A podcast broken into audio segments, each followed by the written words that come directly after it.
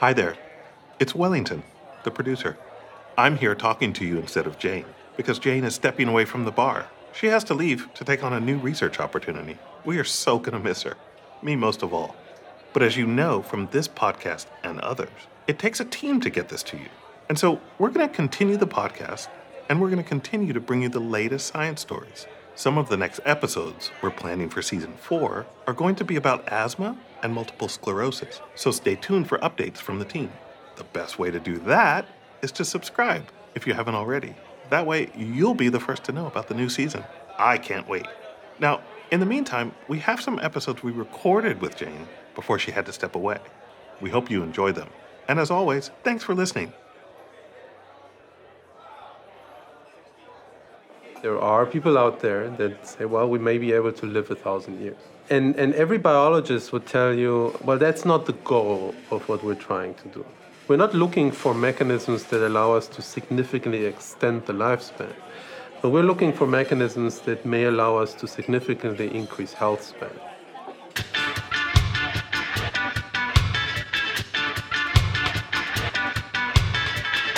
I'm Jane Grogan, and I'm a scientist, specifically an immunologist, so someone who studies how the immune system works. One key part of my job as a scientist is to communicate ideas with other scientists and also with people outside of the field. One of the cool things is this podcast allows me to do both. For the past two seasons, I've had the privilege to speak to some of the brightest minds in research. But I'm not done yet. This season, I'm going back into the bar to see what my colleagues are doing to research some of the most complex diseases and see what they're up to. So grab your favorite drink, get ready to unlock your science brain, and join us for Two Scientists Walk into a Bar.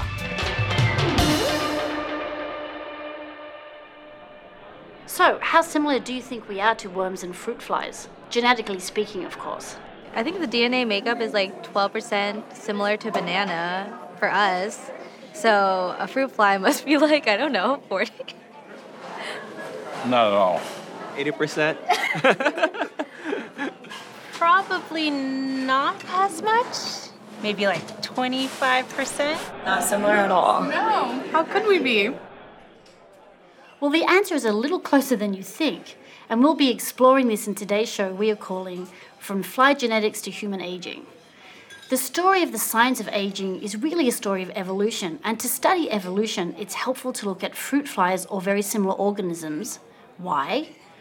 Because they're genetically very similar to us.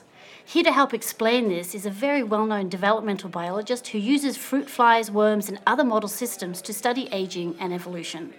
Henry Jasper. Welcome, Henry. Hello. So, um, a really simple question. Why do we age, or why do cells age? That's a great question, and um, I think I would be lying if I said anybody understood why we age. But there are, of course, a few themes, right? And among these themes is cellular damage, is molecular damage. Many cells have a long lifespan. They, you know, we have neurons that live all our life. These cells, of course, get damaged by environmental stressors, by toxins, by radiation, these kind of things. That leads to molecular damage that is usually repaired, but none of these repair processes are perfect. So you end up with DNA repair, for example, that gradually tends to introduce mutations. And so, what many organisms have, well, all organisms actually have evolved, are mechanisms that allow you to repair this damage and allow you to be resilient against this damage up to the point when they have reproduced. After that, it doesn't matter It doesn't anymore. need to protect you anymore. It doesn't matter anymore. You don't have to select for this, right? So now you can see that as humans, we can reproduce when we're 16. Probably we shouldn't, but we, we can. It's another discussion. But physiologically, you know, there is really, uh, the, the, the body works perfectly. Fit. We're very fit at that Very age, fit, evolutionary exactly. speak. And so we can reproduce. The next generation will spend the next 16 years developing again and reproduce again, and so on and so forth, right? So evolutionarily, that's the period where the best physiological conditions have evolved in, right? Now we live 50, 60 years beyond that age, and we're expecting that our bodies will stay the same. That's just not the case.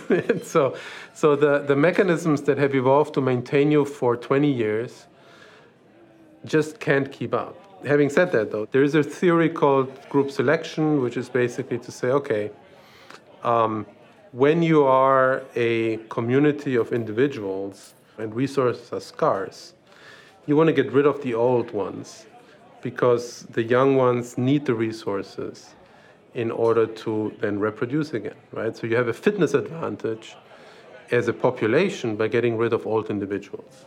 I don't know if we want to go. And that's a, that, I mean, it's a, it's a, it's a, it's a valid theory, but there's significant problems with that, that idea. And so it seems unlikely that that's the case. Hang on, you're implying that there's um, um, the need to die is just an important for the fitness of the crowd or the herd. When you were living in the cave or, or, or on the savannah, nowadays not so much anymore, right? But as a so when we talk about the evolution of why we age, then that becomes an important question. Jane? That's Wellington, my producer. So these mistakes or mutations that happen, are they similar to the mutations that we've talked about before? Ones that can cause cancer? Of course, DNA repair is something all cells are doing all the time. It's very natural as the cell divides, it's got to divide its genetic material and it's got to repair the ends to make sure um, that the DNA stays intact. And when that goes wrong, it can certainly lead to mutations that do cause cancer. So we're talking about degeneration, but yet it's important to remember that in a lab we can extract a cell and regenerate it. Pluripotent cells are cells like stem cells, which under certain conditions can differentiate into any cell. So it could become a heart cell or a skin cell. You know, pluri means several, and potent means to be able. So you can take a cell and it's genetically sitting there waiting to become anything, right? That's right. And actually, the most exciting or, or most surprising and, and bewildering thing here is actually that we do have cells that are immortal. So, our germ cells. They go generation through generation and just carry genetic material with them. And they apparently don't age. And we don't understand why that is. It seems as if there is a way to rejuvenate cells, to reset the clock, and get cells to be in their prime again, regardless of age. How much is this to do with the cell itself and versus the niche that the cell sits in in vivo, right? Because it's in this protective environment. Right. And if that environment is degrading or changing over time, um, do those germ cells or stem cells become or more amenable to kind of environmental attack? Well, ultimately, in our bodies, the germ cells will be protected in a niche, and these niches do decline, and so therefore reproduction declines with age as well, because your germ, your re- reservoir of germ cells declines, right? However, you are able to transfer your genetic information eventually, and we've been doing so for many generations. And so, what this implies is that there are mechanisms that allow you to maintain genetic information in, in a pristine way. And we don't understand them. Yeah, so what seems to be happening here?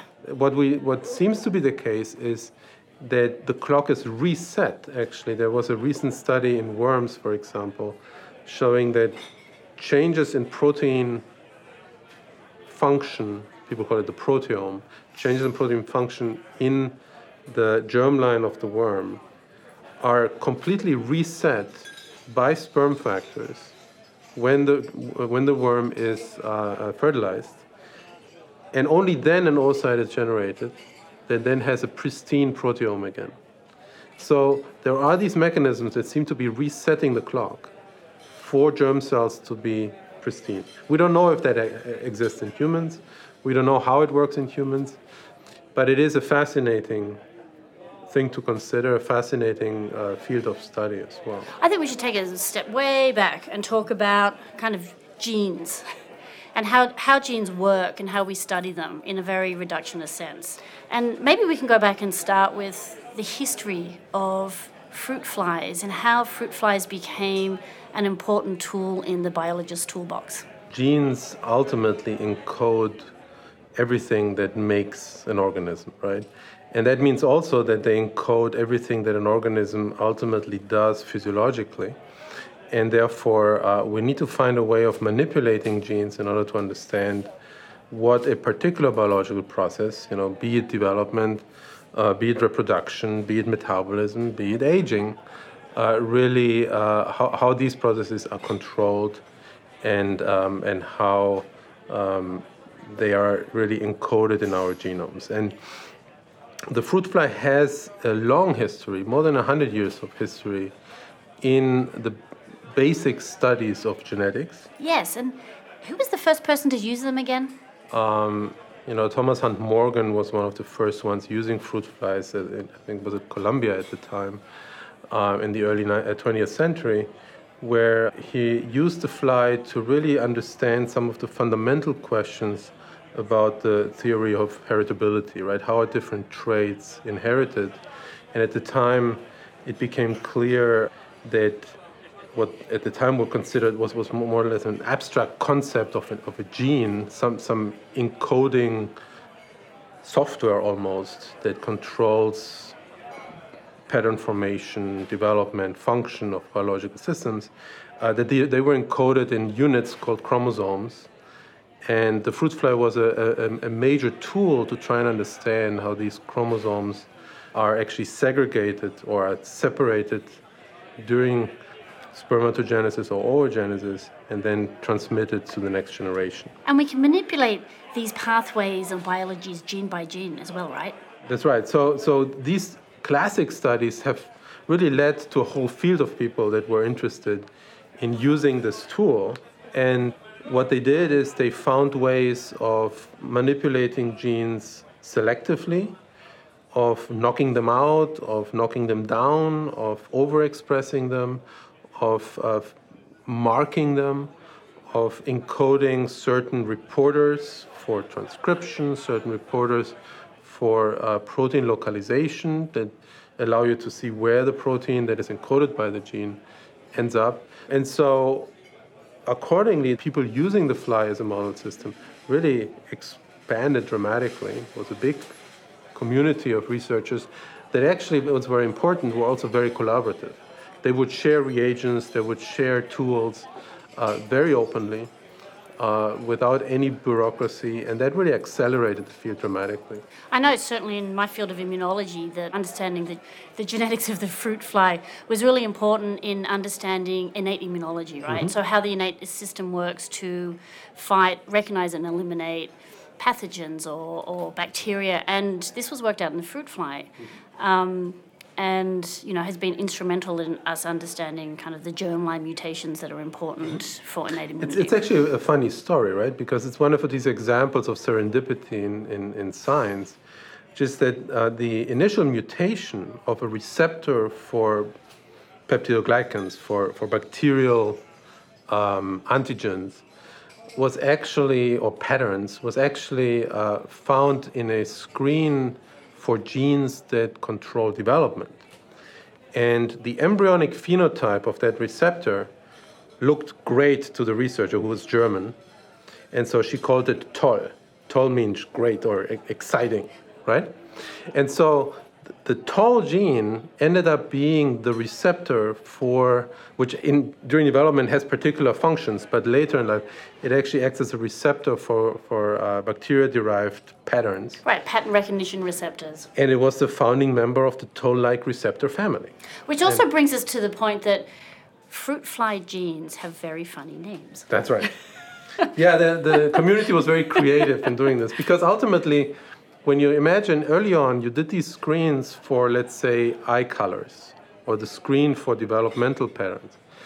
Uh, and you end up, what you end up with is a phenotype, right? You, you really, you, you just look at, for example, a, um, an embryo, the fly embryo has to close its dorsal side during development. If that fails, you end up with an embryo shape that is open, looks like a boat. So you have uh, genes that are called kayak, you have genes that are called slipper, you have uh, a number of other genes that names I don't remember right now. But yeah, this is this is what ultimately they came up with simply because they couldn't. There was no system of nomenclature, right, for genes that you didn't even know what they were. We only knew the phenotype. Jane, what are some of the other funny names? Oh, you're putting me on the spot. Uh, let me see. There's Grim and Reaper, two genes that help with apoptosis, um, dreadlocks, hedgehog, which we talked about already this uh, season, Indy, which stands for I'm Not Dead Yet from Monty Python skits. There's Tin Man, Clown, the list goes on and on and on. There are tons. You should definitely look them up. I promise you that you'll start coming up with names yourself and certainly get a giggle out of it. The first time I came across fruit flies in my scientific career was as an immunologist when I was a postdoc and we were looking at epigenetic modifiers of genes within T cells and we were trying to look at this very macroscopically with microscopes. But I would go up to the microscope in his lab and there were just fruit flies flying around everywhere and escaping down the corridors and sitting on people's open sandwiches. and Yeah, of course they were looking at they yeah. were looking at things like chromatin remodeling and polycomb repressors, but um, yeah. people don't uh, so especially scientists that work with yeast don't don't like to work next to fly labs because flies like yeast they go and eat yeast so if you have your nicely arrayed clones of yeast on your plate then you have a fly crawling over it suddenly you have nice colonies in the pattern of the They're contaminating as they Footprints. carry from one colony to the next. it's a real problem yeah How does the field and you as a developmental biologist take this kind of information and then bring it to the studying of aging? So the study of aging in, in fruit flies actually has a, a relatively long history. Uh, people have always tried to understand the life history of uh, a specific mutation or, or flies with a specific mutation or a specific population of flies. Um, and try to understand how, for example, dietary changes may influence lifespan. Right? In this case, what you do is you take a larger colony of flies and you ultimately just follow how many animals die over time and you basically go until the whole population has died out and that gives you an, an aging curve basically right? A, a, survival curve of how many animals died at what time point. Usually the median lifespan of a fly will then be around 55 days 60 days or something like this. And so you can then ask questions about well, if I take the same cohort of flies and I put it on a diet that consists mostly of sugars, what happens to the lifespan? Or you put them on a diet that consists mostly of protein, what happens to the lifespan, right? So these kinds of studies were done quite a lot. And early on, it was very clear that flies, just as many other animals, respond very strongly to dietary restrictions. So if you reduce the calorie intake of flies, they will live dramatically longer. So the whole population will live significantly longer than a population that is kept on normal food, right? And so these type of studies were done a lot. What wasn't done so much yet were explorations of the genetics of aging. Jane, worms? Flies? I'm still not quite exactly sure why we're studying worms and flies. I know, it feels a bit tangential, doesn't it? They're what we call key model organisms. Simply, when there's a complex biology we're trying to work out in, in science, it's often really useful to reduce it to some um, minimal variables and parts. Um, and so, if we can conduct experiments to understand how a gene works or how um, a, a chemical works on a set of genes, having a defined system is really important. And so we know how fruit flies uh, um, reproduce and develop. We know this in worms too, so we can study something in a very reductionist setting and then take that information and bring it back out to, say, the human population or complex disease and see if we're right. In model system, we try and reduce complexity, right, to understand how the genes work and how we can rewire cells. But when we take that learnings out back into the human population, you start to have um, added complexities to that, other things that are signaling into how a cell reacts. This can be anything from environmental factors to other genetic set points within a human, or how even human beings, you know, relate to each other. It is it is absolutely very complex and and one of the biggest misconceptions when it comes to aging research is that if we say a particular perturbation, uh, being environmental or genetic, extends lifespan, what we actually mean as scientists is that at the level of a population, you get a statistically significant increase in median lifespan of the population. So you get outliers either side still. Right? That's right. It's a normal distribution. Yeah. For, for each individual, it doesn't mean anything, right? There, there's still a chance that you will die early, and there's a chance that you die much later. But, but of course, your, your overall probability of death will be extended or not.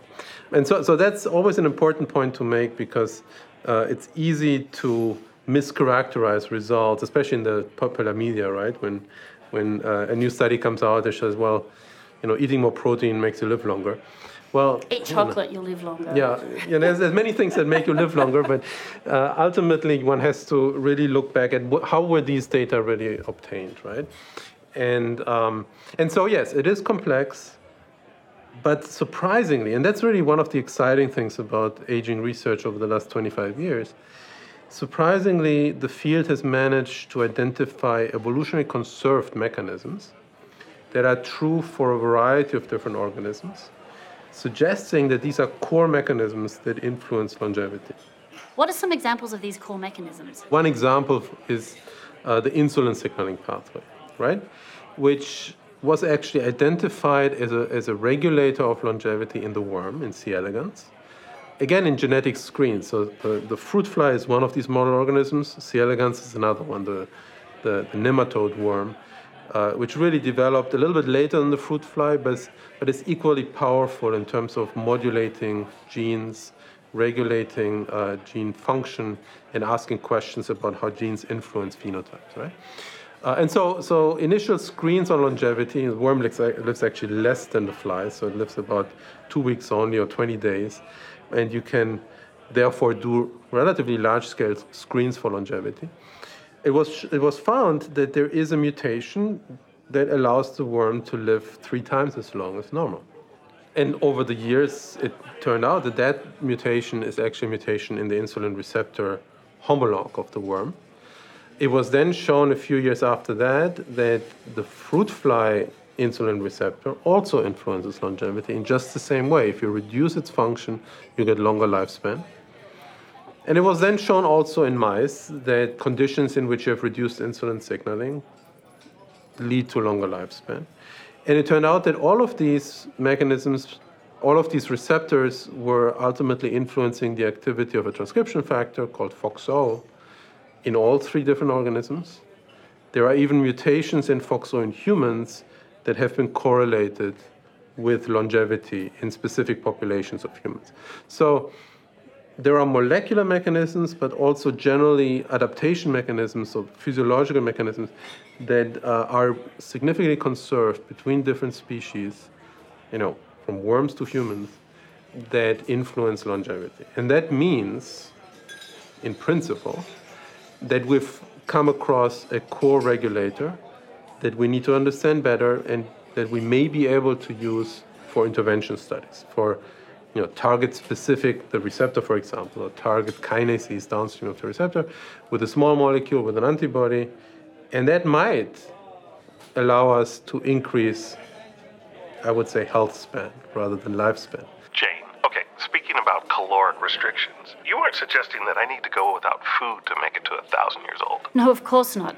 These are just model systems that we're talking about. I think what's key here in the example that Henry just gave is that we can um, use these model systems to identify key evolutionary genetic pathways that help us live. So, Henry, I really need to ask you this because I'm sure you get this a lot because I do. Is this discipline really about uncovering the fountain of youth? Yes. So, the aging field, of course, has a reputation. And that reputation is usually uh, usually emerges from the fact that there are people out there that say, well, we may be able to live a thousand years. And, and every biologist would tell you, well, that's not the goal of what we're trying to do. You know, we're not trying to, by understanding aging, that's the first goal, right? We want to understand aging. But by understanding aging, we're not looking for mechanisms that allow us to significantly extend the lifespan. But we're looking for mechanisms that may allow us to significantly increase health span. What is meant by this is that you're trying to understand why we have an exponential increase in the onset of a wide range of different diseases as we age. You know, think about cancer, think about Alzheimer, think about uh, any neurodegenerative disease, think about uh, uh, things like muscle frailty and so on. All of these are things that you don't even think about when you're 40 or 45 with the exception of some pediatric cancers and so on. But by and large, at least at my age, I still feel healthy and I don't think about these things.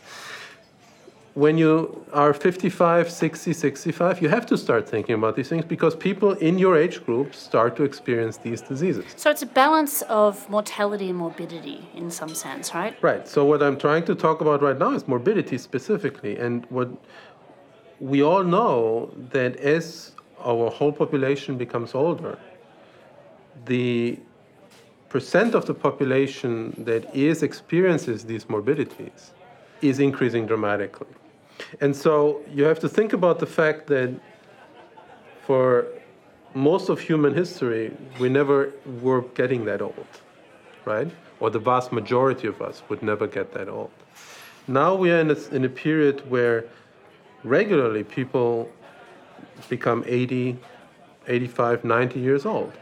And so, nevertheless, the aging process has not changed. And what happens is you end up with the onset of these morbidities at an age where you still have 30, 40 years to go. And so this period, this period of morbidity is something that comes at extreme cost to every individual, but also to society as a whole.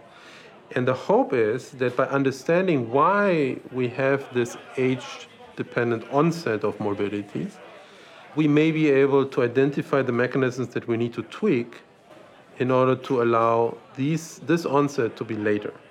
And when we think about, or you in the field think about what it is we want to tweak, it, it's complicated, right? Because right. you've just highlighted that, you know, by studying some of these model systems, we can identify conserved, evolutionarily conserved nodes that underlie pathogenesis, such as, you know, insulin, insulin resistance, and the metabolism pathway. Um, and understanding those early means that we could potentially intervene with that pathway or processes associated with that pathway to prolong aging or prevent these diseases from coming on or for treating cancers. I think though that um, it's the regenerative part, right? So what do you do when when aging populations present with diseases with which we can't just cure them or we may be able to stop them from progressing, Right. but from actually repairing those is a very different Right. scenario. Right. So, so a lot of the, the studies in the aging field have focused over the years on trying to delay the onset, as I mentioned earlier, delay the onset of these diseases or slow them down. That may get us to a point where, as a population, if we really apply these interventions, as a population, we may have a significant, what you would call a compression of morbidity, a reduction in this period of morbidity. However, in many cases, you will still have a scenario where tissues have degenerated to a point where slowing down the disease is not going to functionally recover you, but it's going to just keep you at that same level. Age related macular degeneration being a good example, right? Once you get a diagnosis, you are already at The the, point yeah where, where the damage has been done and slowing it at this point may be useful but it's not going to bring vision back right and so And this is true, of course, with you know most of the neurodegenerative absolutely diseases as well. absolutely right? exactly and so you have two options there either is to identify the individuals that will get these diseases earlier and then intervene which is really difficult or you have to find ways of restoring tissue function. And the way to do this would be using regenerative approaches. The interesting thing about regeneration, though, is that intrinsically our body has the capacity to regenerate. Because when we're young, it always had the capacity to regenerate, maybe with the exception of some specific tissues like the retina, where photoreceptors, in humans at least, cannot regenerate, but in lower organisms they can.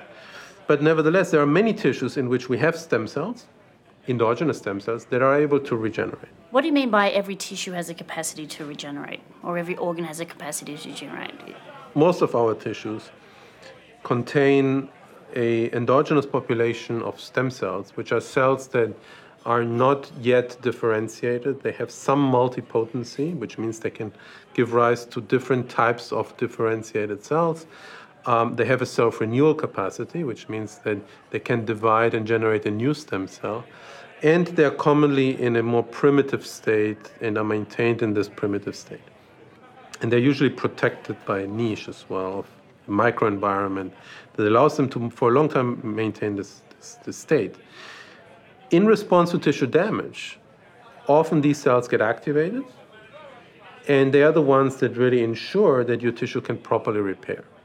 And this is very different from just normal cell growth and turnover and differentiation. This is a unique population of cells that can be called upon when the body needs it, so to speak. That is correct. That is correct. However, one has to also remember that what we would call normal repair or regeneration ultimately has always had to do with stem cells. People just didn't realize it so much, right? So in the skin, for example, there are skin stem cells, there are follicle stem cells. Uh, in the muscle, there's a population of stem cells that when you actually get an injury to the muscle, they get activated and repaired. And so over the years, we've learned a lot about how different tissues repair. And in most cases, there is a stem cell population, a more primitive cell population, that becomes activated and starts to generate all these differentiated cells. The critical part about aging here is that with age, in most of our tissues, that regenerative capacity of stem cells declines. And what we need to do ultimately in order to ensure that we either maintain regenerative capacity or regain regenerative capacity in an older tissue is we need to understand why the stem cell ages and we need to intervene at that point. Okay, so how do we do that? You can do this by intervening directly and try to activate the endogenous stem cell population, or you can do this also through processes that are now called reprogramming, where you take a differentiated cell, for example, a fibroblast from the skin, you put it in culture, and you induce a pluripotent state. This is called induced pluripotency, IPS cells, induced pluripotent stem cells, that you can then differentiate again in culture into a cell of choice, and you can retransplant that back into the patient. That has been done with a variety of tissues it has a lot of promise, has also a lot of challenges, but it's, it's an area that has grown over the last 10 years dramatically and really suggests that if we can control that process properly, if we can also control the ability of cells to integrate into uh, the tissue of choice, to survive, to evade the immune system, all these kind of things, we may be able to get to a point where we can repair most of our tissues. What are some of the examples? So it's been shown, for example, the, the, this, this IPS induced pluripotent stem cell derived recovery of tissues has been shown for the retinal pigment epithelium, for example, which is a tissue in the retina. It has also been shown for dopaminergic neurons, which are these neurons that uh, are lost in Parkinson's disease. Heart cells. It has been shown in the heart as well, although it's debatable on how functional these cells are when they come into the heart. There's still a lot of technical details to be solved. It has actually been in one in a really dramatic example. It has been shown for the whole skin of a boy that came to the to the clinic with a genetic disease, epidermolysis bullosa, where a specific gene is mutated, and doctors were able to take his cells into culture, repair that gene, grow new skin and transplant the skin back on the boy who was about to die and he's now running around. And i've seen you know i've seen this in the conference they showed a, a video of him playing soccer. The same is true for age-related macular degeneration. The hope is that one can take cells. It's very difficult but we can potentially differentiate them into at least a, a retinal pigment epithelium which is a support tissue of the retina but maybe even photoreceptors in the future to bring a whole sheet of retinal cells back into the eye and restore vision that way. There are, we talked about the heart already, but there are ways of also, for example, restore hearing using um, ways of regenerating hair cells, which are the cells in the ear that actually sense vibrations and therefore uh, allow you to hear.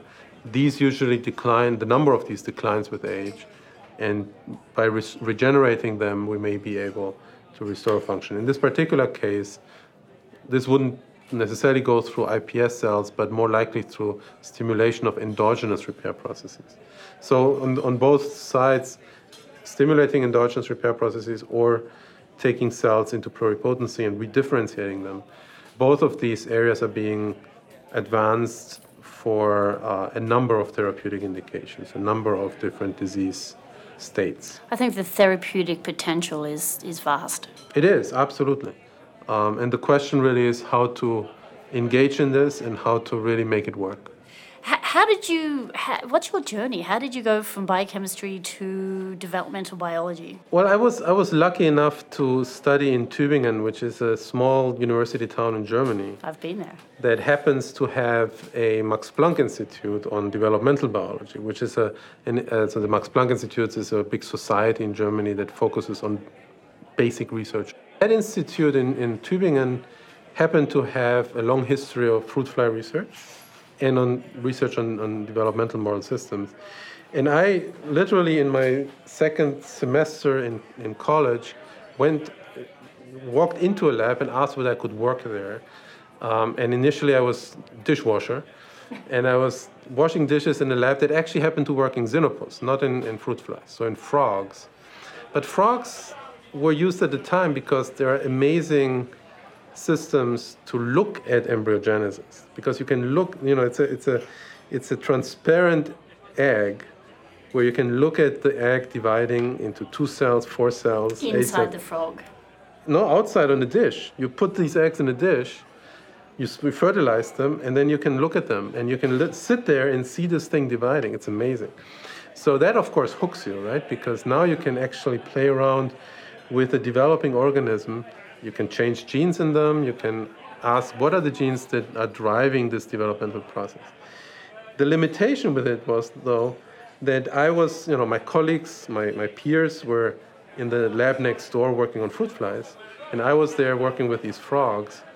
And while I was able to perturb maybe one gene, they were just screening for all genes to develop. Thousands, yeah, probably. exactly. And I was looking at them and like, I need to start working on fruit flies as well. Sorry about that. So that made then I decided to go and do a PhD in a lab that actually uses the fruit fly as a model system because I was so convinced of the power of the system and, and how I could address questions that I had about how genes would drive developmental processes, how they respond to environmental changes, and so on and so forth. So, where do you think regenerative medicine or developmental biology or the science of de- developmental biology is moving? Will we be growing organ cultures? Will we be um, detecting diseases earlier and treating them earlier? Like, how should the students of the future be thinking about this? I mean, I, am I'm, I'm quite excited about the, the possibilities in regenerative medicine.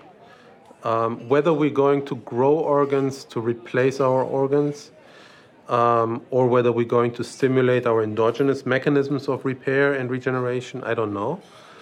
Both areas are being explored. There are even studies now on trying to grow, let's say, a heart in a pig or a kidney in a pig and try to retransplant them back.